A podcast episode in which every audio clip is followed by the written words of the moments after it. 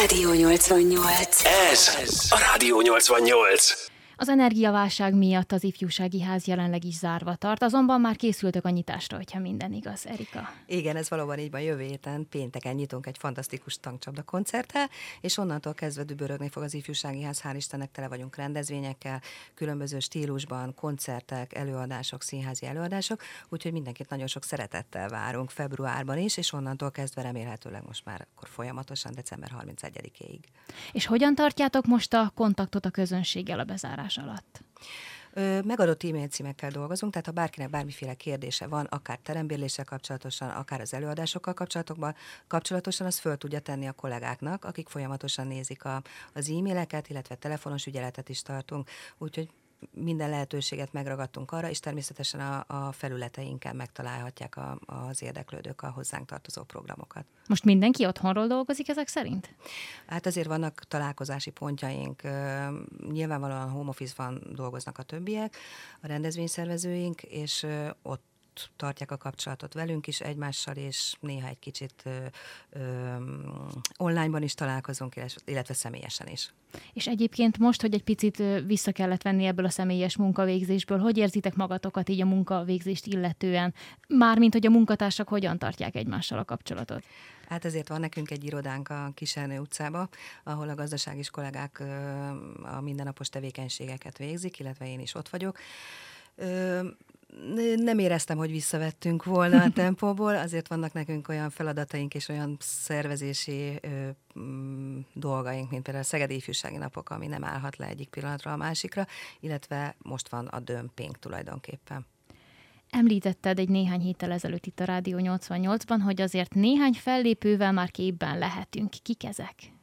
Igen, valóban a külföldi booking kapcsán akkor meg, megszólítom a kollégámat, Pörszit, aki, aki ebben, ebben teljesen otthon van, és ő az, aki számunkra, illetve a Szegedi Ifjúsági Napok számára a külföldi előadókat bookingolja.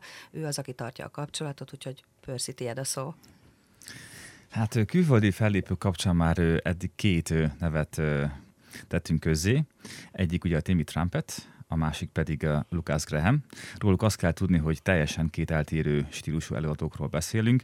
Az egyik, a Timmy Trumpet, az egy DJ virtuóz Ausztráliából, akinek az a különlegessége, hogy nem csak simán egy DJ szettet fog prezentálni, hanem emellett élőben trombitán, szólózik, valamint tényleg egy virtuóz előadásra számíthatunk, mert olyan egyedi és speciális hangi és vizuális effektek lesznek, amit még nem igen látott szerintem Szeged ilyen stílusban.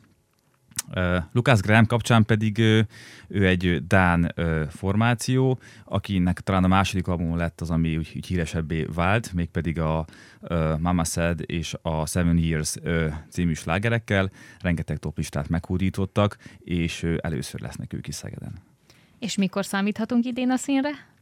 Természetesen a megszokott időben, augusztus utolsó hetében, augusztus 23 és 26-a között, és egy kicsit így hozzácsatlakoznék, a Pörszenz nő vagyok, tehát azt el kell, hogy mondjam, hogy Timinek a felesége természetesen magyar. Azt nem tudom, mennyire tudjátok, hogy azon belül magyar, hogy hogy történt a találkozásuk először, nem tudom azt mennyire Én nem tudom. azt a sztorit.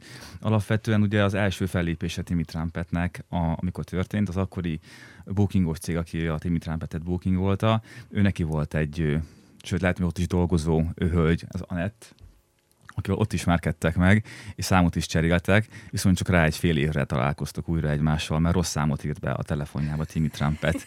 Úgyhogy ez egy nagyon érdekes, érdekes történet. Hát így kell akkor magyar feleséget összeszedni. Pontosan? Igen. Nagyon szépen köszönöm nektek, akkor azt innen találkozunk. Így lesz. Úgy legyen. Rádió 88. Ez a Rádió 88.